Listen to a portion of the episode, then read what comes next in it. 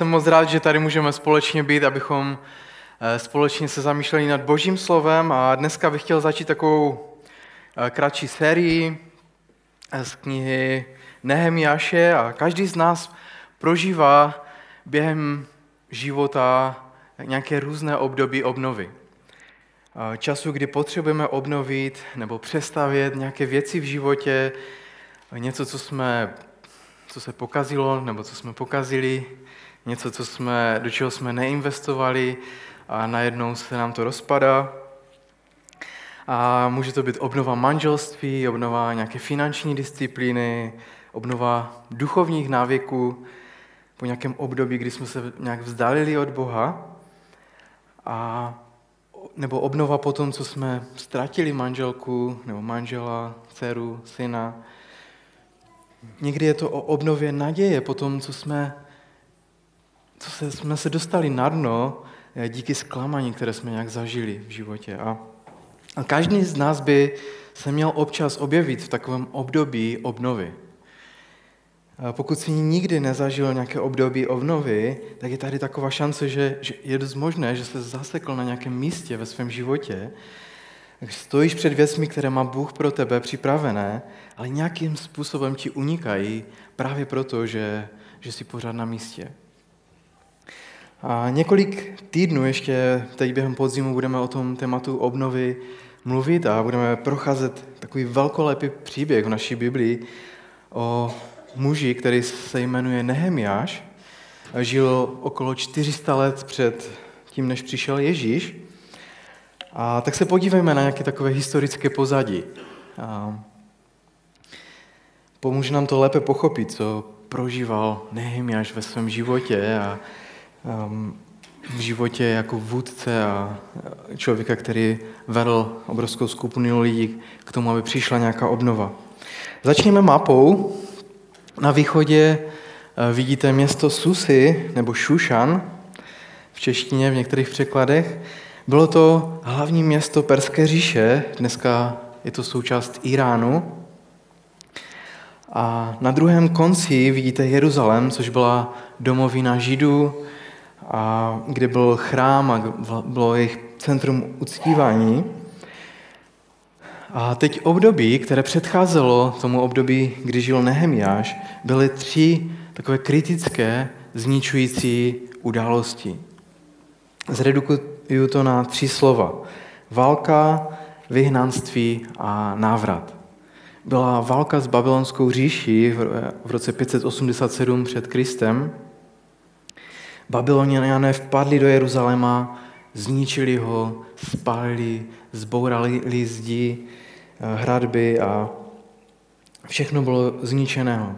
zničené. Vypalili chrám a logicky, jak odešli, tak lidé to začali budovat znovu, ne? Ne. E, to je slovo číslo dvě. Vyhnanství. Babyloniané měli taktiku deportace, kdy vlastně, když obsadili nějaké území, vzali obyvatele té země, rozehnali je po celé říši a myšlenka zatím byla, aby zabranili tomu, že by byli přehnaně patriotičtí, že by přehnaně prostě zdůrazňovali svoji národnost, snažili se je zbavit toho nějakého nacionalismu a vš- nedělali to tak jenom s Židy, ale i s jinými národy.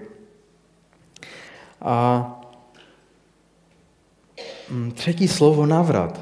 Změnily se síly ve světě, Babyloniané byli dobyti Medy a Peršany, Kyros, perský král, měl zase úplně jinou filozofii, eh, jak vládnout a vládal spíše pokojem. Eh, když, když chtěl lidi potěšit, tak je prostě Eh, dovolil jim vrátit se zpátky do domu jejich předků, do měst jejich předků, aby uctívali bohy svých předků. Takže Kýros desítky let po válce eh, a po rozprašení do vyhnanství po celé babylonské říši, tak se židé začínají pomalu, velmi pomalu trousit zpátky do Jeruzaléma. Většina se nevrátila, nebyl to jejich domov, byl to domov jejich prarodičů. Oni Oni už se necítili doma v Jeruzalémě a bylo to pro ně někdy daleko do nějaké zničené země. A častokrát zůstávali na těch místech, kde, kde byli vyhnáni. A jak teda probíhal ten proces obnovy? Když, se, když jste se vrátili do Izraele, tak najednou ty všechny slavné dny těch králů byly pryč. Všechno je v troskách. Hradby jsou v troskách, chrám je zbořený, spálený ohněm. A pojďme zpátky k Nehemiášovi. Nehemiáš žije v, Sus, v Suse nebo v Šušanu, jedno z hlavních měst Perské říště, říše, a přijíždějí za ním přátelé na navštěvu z Jeruzaléma. A on, on se hrozně zaradoval, těší se z toho a ptá se jim, jak se, jak se daří, co je nového, jak jdou věci kupředu a doufá, že, že uslyší nějaké dobré zprávy. Chce zprávy o tom postupu, jak, jak, jak se daří. A tak pojďme se na to podívat. V Nehemjaši, první kapitola, druhý verš. Tehdy přišel Hanani, jeden z mých bratří, a dalšími muži z Judska, a tak jsem se zeptal na pozůstatek židů, kteří unikli ve stěhování na Jeruzalém. A slyší tyhle zprávy, špatné zprávy, jak se jim nedaří, vlastně to začíná takovou Nehemiášovou cestu, kdy znovu vybuduje město a obnoví hradby. A, a tak to, co dneska spolu probereme, Nehemiáš první kapitola, je vlastně ještě předtím, než celý ten proces obnovy začne. Než začnou vlastně dávat cíhlu k cíhle a prostě než da, začnou uh, zhromažďovat nějaké lidi, nějaký materiál, celá ta první kapitola začíná ještě před tím vším. Je to něco, co se děje v srdci Nehemiáše, co ho žene a motivuje něco udělat. Takže to, co je dneska důležité, je, kde se dneska nacházíš, kde jsi ve svém životě. Možná si říkáš, Honzo, my se snažíme něco obnovit ve svém životě právě teď, ale v podstatě ani nevíme, kde začít. Víme, že musíme s něčím pohnout, víme, že musíme obnovit ty věci, ale nevíme, kde začít. A ta síla dnešního textu je v tom, že nám dá celkem dobrý pohled na to, jak začíná cesta k procesu obnovy. Když půjdeme touto první kapitolou Nehemiaše, tak objevíme dvě různé části. A první takovou částí je vyrušení. Nehemiáš je vyrušený v tom svém životě. Najednou přichází jeho přátelé z Jeruzaléma a on se jich ptá, ptá tak jak se daří? Co je nového? Povídejte, jak to vypadá. A ve třetím verši čteme, co mu odpovídají. Říkají, odpověděli mu, pozůstali, kteří unikli ve stěhování, jsou v tom kraji ve veliké bídě a potupě. Jsou v bídě a potupě. Je to hanba. Hradby Jeruzaléma jsou pobořeny a brány spáleny. To nebyly dobré zprávy, ale zároveň to nebyly ani nové zprávy. Nehemiáš věděl, co je s Jeruzalémem, co se stalo. To se stalo spoustu generací předtím. Hradby byly pobořeny, brány spaleny, nebylo to nic nového. Ale co bylo nové, že lidé pořád ty zdi neopravili.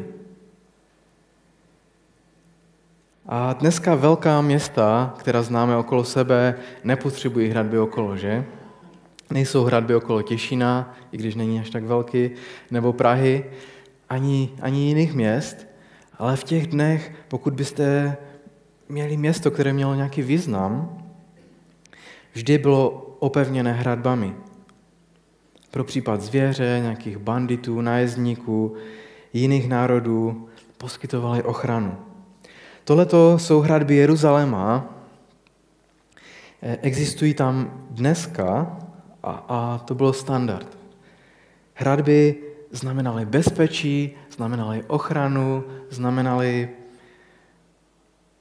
mm, prostě bezpečí a zabezpečení všech, kteří byli uvnitř.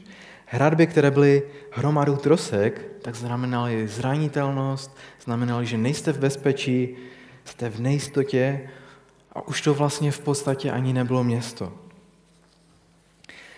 Tak jak Nehemiáš reaguje na ty výzvy um, a na ty zprávy, co říká? Říká, jo, to je škoda, Nebo hm, je mi to líto, nebo něco podobného. Ne, čteme o tom, že se vlastně zhroutí úplně. Podívejme se na to. Je to napsáno, jakmile jsem ta slova uslyšel, usedl jsem a celé dny plakal a naříkal. Nevím, jak vy, ale když to čtu, připadá vám to v pohodě? Dospělý muž, emocionálně zdravý, vyrovnaný, jeden z vedoucích ve vládě, slyší ty zprávy, sedne si a začne plakat. Co se to děje?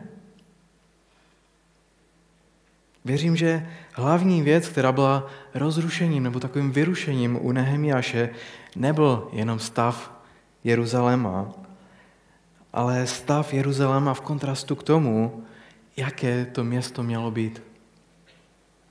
Jaký měl být Jeruzalém? Staletí před Nehemiášem Izrael byl pod otroctvím Egypta v Egyptě. A povstal vedoucí jménem Mojžíš, který řekl faraonovi, dovol mým lidem odejít na, na, to, na poput Boha. Zkráceně to říkám. Zkráceně je vyvedl z Egypta a říkáme tomu Exodus. Šli do země, kterou jim Bůh zaslíbil a šli pouští a přišli k hoře Sinai. A na té hoře eh, pod, potom Mojžíš obdrží desatero přikázání. A desatero bylo takovým vodítkem pro lidi, kteří, mm, kteří patřili Bohu. A bylo to vodítkem, jak se propojit s Bohem a jak se propojit mezi sebou, jak fungovat mezi sebou. A Bůh jim, Bůh jim to dal, aby, aby jim zjednodušil to, jak můžou žít mezi sebou, jak můžou žít s ním. A První přikázání bylo žádní jiní bohové. Jakoby jim Bůh říká, chci být vaším jediným Bohem. Nedělejte si žádné sochy, žádné vyřezávané sochy z kamene nebo z dřeva nebo odlité z kovu a neříkejte, že to jsem já. Nemůžete mě omezovat do formy kusu kovu nebo dřeva. Další přikázání se týkala společného života. Jejich ulice měly být bezpečné. Říká jim, nezabiješ. Říká, možná jim říká nějakým způsobem, nemusíte zamykat dveře, protože jim přikazuje, aby ne, nekradli. Respektujte majetek druhých lidí, ctí otce svého, mat, otce svého a matku. Když si slíbíte věrnost v manželství, dodržte to, necizoložte. Buďte opatrní a nesledujte vlastnictví druhých, abyste nezáviděli a neříkali si, proč oni jo a já ne. Poslouchejte mě, kdyby Izrael jednal s Bohem a mezi sebou tímto způsobem, byl by to světově unikat. Na celém světě nebylo nic podobného. A ta myšlenka byla, že Izrael s centrem v Jeruzalémě bude světlem národu. A Bůh jim říkal, pokud mě budete nasledovat tímto způsobem, budu vás žehnat a lidé z jiných národů budou přicházet do Jeruzaléma a budou říkat, chceme poznat vašeho Boha. To je to, jaký měl být Jeruzalém. A ta babylonská válka 587 před Kristem, kdy přišli a zničili Jeruzalém a hradby a spálili ho na popel, ještě předtím byl židovský král, který se jmenoval Menaše a je o něm napsáno, že vládl okolo 50 let.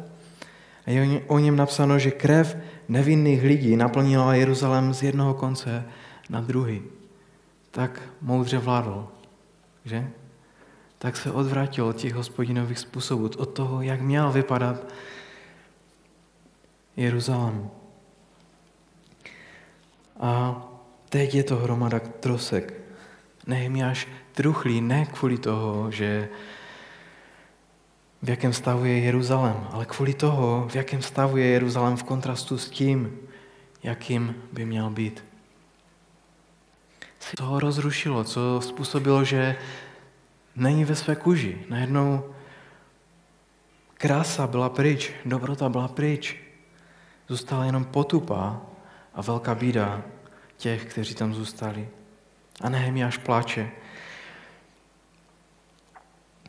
Co je zásadní v tom celém je, že často naše cesta a tvoje cesta k obnově vyžaduje minimálně nějaké malé rozrušení. A někdy to je jednoduché, potřebujeme nějaký rozhovor, nějakou událost nebo něco, co nás vyruší, rozruší a způsobí počátek toho, kdy uvidíme skutečnou situaci svého života. A způsobí to počátek obnovy v některých oblastech v našem životě. Nehemiáš byl otřesený a rozrušený zprávou o Jeruzalémě. Potřebujeme i my být něčím otřesení a rozrušení. Ale přátelé, bratři a sestry, rozrušení nás nutně nedovede k procesu obnovy. Protože častokrát můžeme jít životem a můžeme ignorovat rozrušení za rozrušením za rozrušením. A moje prozba, moje výzva pro vás dneska je, dávejte prosím pozornost těmhle vyrušením. Zvláště pokud vnímáte, že Bůh se snaží tě nějakým způsobem vyrušit v návyku nebo situaci, ve které žiješ, prosím, neignoruj to. Prosím, využij to, aby se spohnul z místa, ve kterém jsi.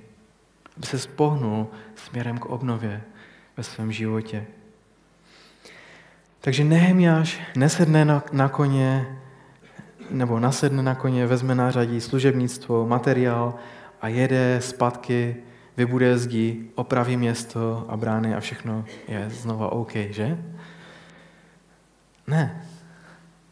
To se jednou určitě stane, ale není to to, co se dělo dál. Co se stane dál, je něco velmi nečekaného. Co se děje dál, je, že se Nehemiáš modlí. A je to nečekané, protože kniha Nehemiáše je hodně akční. Není, je to jak v akčním filmu. Vůdcovství, promluvy k lidem, akce, stavba, prostě eh, v jedné ruce meč, v druhé prostě, prostě staví a, a, a hrozně, hrozně takové jakoby věci, které prostě jsou hodně akční. A, ale Nehemiáš se začal postit, nejedl a začal se modlit. A pak píše přesně, za co se modlil.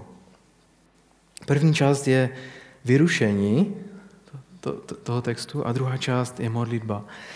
A chtěl bych se trochu podívat, abychom se podívali na to, protože je to tam zapsáno, přesně za co se modlil, obsah těch modliteb, které mají nějakou strukturu a má čtyři části, ale pokud bychom brali, nebo bereme modlitbu jako rozhovor s Bohem, že jo? A když mluvíme s Bohem, tak to nejde asi nějak škatulkovat, říct, jo, tak první čas, druhá čas, třetí čas nebo něco podobného, ale věřím, že se můžeme inspirovat z téhle modlitby Nehemiáše a můžeme uvidět, jakým způsobem to může pomoct obnově v našem životě. A první takovou věc, kterou vidím v té modlitbě, je adresát. To je způsob, jakým oslovuje Boha a jak k němu volá. A můžeme se na to podívat. A říká, ach, Bože nebes, Bože veliký a hrozný, jenž zachováváš smlouvu a milosrdenství těm, kdo tě milují a dodržují tvá přikázání. Říká, já vím, že jsi mocný. Já vím, že jsi schopen učinit cokoliv. Druhá věc říká, že nejen, že jsi schopen, ale jsi ten, který má zájem, ty jsi ten, který je propojený se mnou. A říká, nakloň mi prosím své ucho, upři své oči k modlitbě svého služebníka, kterou se před tebou modlím dnem i nocí za tvé služebníky, syny Izraele. A věřím, že to, že vidí Boha jako schopného a jako toho, který se zajímá, je hrozně důležité. Protože tvůj pohled na Boha může radikálně ovlivnit, jestli se modlíš nebo nemodlíš. Tvůj pohled, jak, jak, jak vnímáš Boha, může radikálně ovlivnit, jestli se modlíš nebo nemodlíš. Jeden autor, A.W. Tozer, je hodně citovan a je známý jeden jeho citát a říká, to, co nás napadne, když přemýšlíme o Bohu, je o nás to nejdůležitější. Vlastně to, co, co nám přijde na mysl, když přemýšlíme o Bohu, může být ta nejdůležitější věc, která nám pomůže se posunout dál. Protože pokud vidím Boha, který se sklání k mým potřebám, pokud vidím Boha jako Otce, který mě miluje, to je jeden pohled. Ale pokud je můj pohled na Boha jako, že jsem nějaký středoškolák a jsem teď zavolaný do ředitelny, protože jsem něco provedl, tak je to úplně opačný pohled, že? Je to úplně jiný obraz, který potřebuju napravit, který potřebuju nastavit. Po Ježíšově ukřižování a vzkříšení vznikla církev a ti noví křesťané, ti noví věřící sdíleli pohled na Boha podle toho, jak znali Ježíše. Autor Židům píše, proto přistupme k trůnu milosti se smělou důvěrou, abychom došli milosrdenství a našli milost, když potřebujeme pomoci.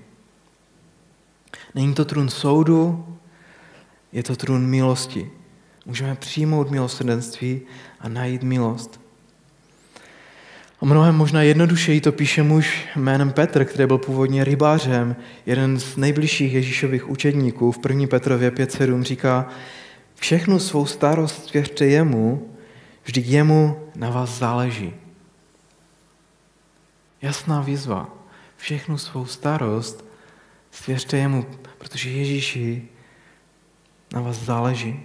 Vezměte svůj strach a úzkost, úzkost a svěřte ji Bohu, protože jemu na vás záleží. Takže Nehemiáš přichází k Bohu jako někomu, kdo je s ním ve spojení a kdo je schopen udělat cokoliv. A hned potom si Nehemiáš uvědomuje, že tady jsou nějaké nevyřešené věci. A to, co přináší, je, že říká, my jsme totálně selhali. Nejsou to jen jiní lidé, jsem to i já. Takže druhá oblast té modlitby je vyznání. A říká v Nehemiáš 1.6, říká, vyznávám hříchy synu Izraele, jimž, jimž jsme proti tobě zřešili, i já a můj otcovský dům jsme zřešili. Nejsou to jen oni, jsem to i já. Vyznávám hříchy Menašeho, kdy krev nevinných naplnila město z jedné strany na druhou. Vyznává hříchy své a hříchy celého národa. A to je silné, to je silná věc. Potřebujeme si občas připomínat, že hřích je mnohem častěji to, co neděláme, a častokrát to je, to naším hříchem, než, než to, co děláme. Někdy si dáváme pozor, nebudu dělat to a nebudu dělat to, ale častokrát víme, co máme dělat a neděláme to. A Bible říká, že to, to je stejně hřích. A pokračuje a říká, zachovali jsme se k tobě hrozně. Nedodrželi jsme přikázání, pravidla a zákony, jenž si vydal svému služebníku Možíšovi. Selhali jsme. A chci mluvit tak jasně a srozumitelně v těch věcech. Někdy jsme přehnaně prostě eh, vyznáváme věci Bohu, vyznáváme často i co není naše chyba, jdeme po cestě, někdo prostě jede na červenou, vrazí do nás, rozbije se naše auto, potom chodíme na rehabilitace a prostě nebo eh, máme nějaké problémy a nebyla to tvoje chyba. Nebo tvoji rodiče se rozvedli. Nebyla to tvoje chyba. Možná si zažil nějaké zneužívání jako dítě. A nebyla to tvoje chyba. Všechny možné bolesti a různé druhy trápení vstupují do našeho života a častokrát to není naše vina. Ale pak jsou tu ty ostatní věci, které si musíme přiznat které musíme přijít k Bohu a říct, jo, tady jsem selhal. Někdo, ano, někdo mi ublížil, ale potom jsem odmítl mu odpustit. A utápím se v té temnotě hořkosti. A to si musím přiznat. Byl jsem totálně posedlý sportem a duchovní život jsem dal na druhou kolej. A teď za to platím. Musím si to přiznat. Musím si přiznat své návyky utrácet, musím si přiznat své návyky s pitím. Musím se naučit ovládat svou povahu. Musím si osvojit mlčení. Musím si uvědomit, co se děje. Musím si přiznat svůj kritický postoj, když soudím druhé lidi. Musím si to přiznat před Bohem. Druhá věc v Nehemiášově modlitbě je vyznání a potřebujeme vyznat Bohu svá selhání, které, které prožíváme, které jsme, ve které jsme selhali ve svých životech. Třetí věc v modlitbě Nehemiáše je návrat. A vrací se a připomíná Bohu zaslíbení, které jim dal jejich národu, které dal izraelskému národu. A říká, vzpomeň si prosím na slovo, jež si dal svému služebníku Možíšovi. Budete-li mi nevěrní, rozptylím vás mezi národy. Pokud se ale ke mně navrátíte a budete zachovávat a plnit má přikázání, pak i kdybyste byli zahnáni na sám konec světa, i odtamtud vás shromaždím a přivedu na místo, jež jsem si vyvolil za příbytek pro své jméno. Když se podíváme do Nového zákona na, na život Ježíše, tak Ježíš se často setkával s lidmi, kteří měli docela viditelné chyby ve své minulosti. Jedl s nimi, trávil s nimi dlouhé hodiny a byl tam muž jménem Zacheus a on byl vrchním celníkem. Nejenom, že vybíral daně, ale byl také nad všemi ostatními celníky. A být celníkem bylo v té době, jako byste dneska legalizovali vyděračství. Prostě byli jste vrcholem všeho vyděračství a okrádali jste lidi a bylo to legální a mohli jste to dělat a římská říše vás v tom podporovala a vlastní národ vás nenáviděl. A Ježíš právě potkal takového Zachea a říká, rád bych pojedl ve tvém domě. A Zacheus ho rád přivítá ve svém domě a můžete slyšet tu vlnu pohoršení, která se eh, šíří tím davem. A pointa je, jak píše Lukáš, všichni si říkali, to šel na návštěvu takovému hříšníkovi? A Ježíš na to přesně tak. Syn člověka totiž přišel hledat a zachránit, co bylo ztracené. A to je zásadní, protože každý z nás vychází už z luna matky a s takovou touhou po něčem, po, po někom, kdo po nás touží, kdo, kdo chce, kdo nás hledá, kdo chce s náma mít vztah. A Ježíš je tím, kdo nás hledá.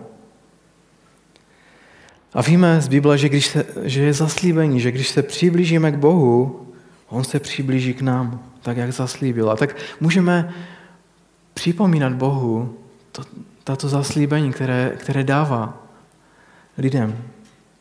Přiblížte se k Bohu a On se přiblíží k vám. Čtvrtá věc v té modlitbě je prozba. Úplně na konci prosí Boha o konkrétní věc. Potřebuju pomoc dneska. Potřebuju dneska pomoc s něčím konkrétním. Postil se, modlil, den co den, možná několik týdnů, nevíme kolik, jak dlouho. A nakonec říká, OK, dneska je ten den. A říká, ach, pane, nakloň prosím své ucho k modlitbě svého služebníka i k modlitbě svých služebníků, kteří s potěšením ctí tvé jméno. Dej, ať tvůj služebník dnes uspěje a dojde slitování u toho člověka. Jakého člověka?